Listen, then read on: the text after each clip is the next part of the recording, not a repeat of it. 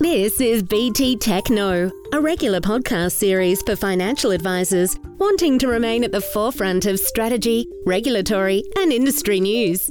Hi everyone, my name is Matt Manning, Technical Services Consultant in the BT Technical Services team. We're a group of qualified individuals who can help you as advisors answer any advice technical related inquiries you might have. On the 12th of October, I delivered episode 61 of our fortnightly webinar series titled The Three R's of Estate Planning which consisted of eight case studies. If you're interested but missed, you can still watch on demand by clicking on this session in the webinars menu of BT Academy. There are a few questions from advisors during and after this session, which is great.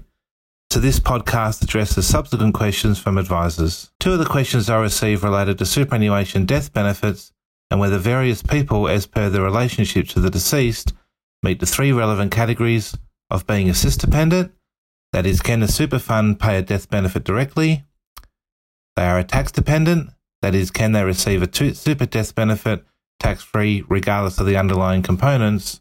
And the third category is do they have the option of receiving a super death benefit income stream? The question is related to whether or not a stepchild of the deceased is a SIS dependent. The answer is yes, as the SIS definition of child from Section 10 of the Act specifically includes a stepchild. So a client can submit a binding nomination to their super fund with their stepchild as the beneficiary or one of the beneficiaries and the stepchild can receive the death benefit directly from the super fund. However, the quirk is in the absence of formal adoption, the ATO's view is that the stepchild step parent relationship for SIS purposes ceases to exist upon the death of or divorce from the child's natural parent. ID 2011 77 outlines in further detail, but the bottom line is that if a client wishes for their super to be paid as a death benefit to their former stepchild, for want of a better term, that is the person who was their stepchild before the death of divorce or divorce from their natural parent, the ATO's view is that they would have to do so via the estate. However, this matter has been quite controversial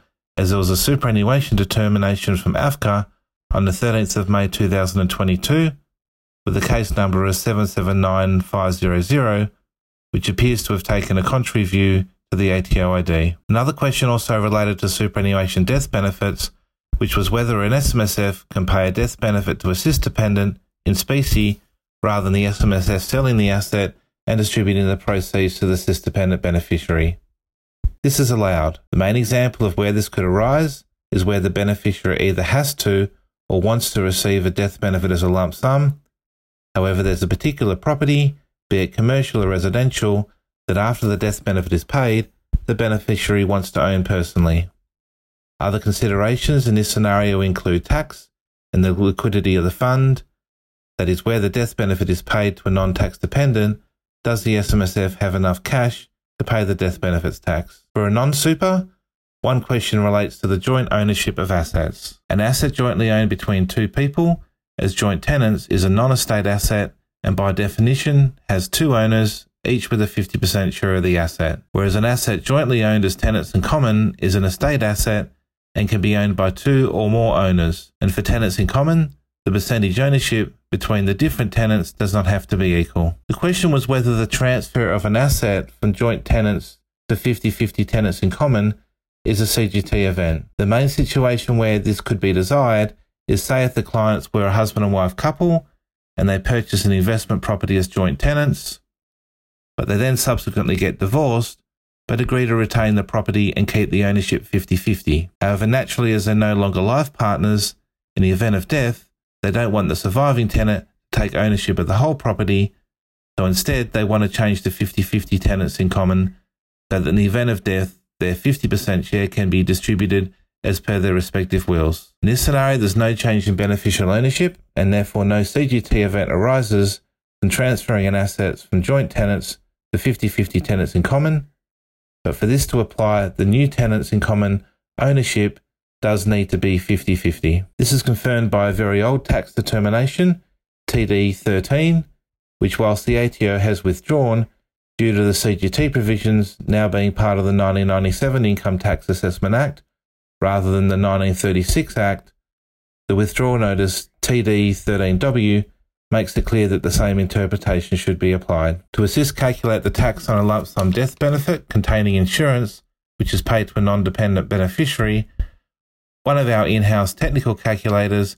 titled Super Benefits Calculator has one of the tabs which performs a super death benefits tax calculation. We've had quite a few emails asking you to subscribe to this calculator, which you can still do by emailing technical at btfinancialgroup.com and including in the subject, where's the effect of super, super benefits calculator subscribe. Issues such as this are what our team loves to discuss, not only in our fortnightly BT Academy webinar series, but also when we speak to advisors around strategy and legislative support when formulating advice for their clients. Don't forget, you can watch all of our previous BT Academy episodes, plus register for upcoming live sessions, which will allow you to participate in live polls, Q&A and discussions by heading to www.bt.com.au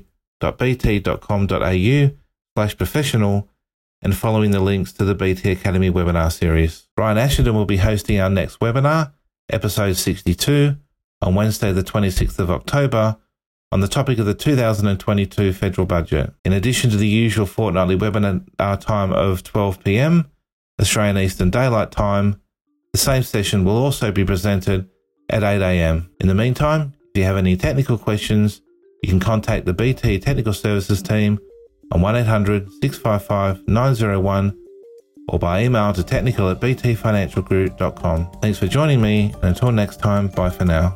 BT Tech knows, and now you know. Join us next time to keep ahead of the curve for strategy, regulatory, and industry news. This podcast has been developed for financial advisor use only and provides general information only. It does not take into account any particular individual's objectives, financial situations, or needs.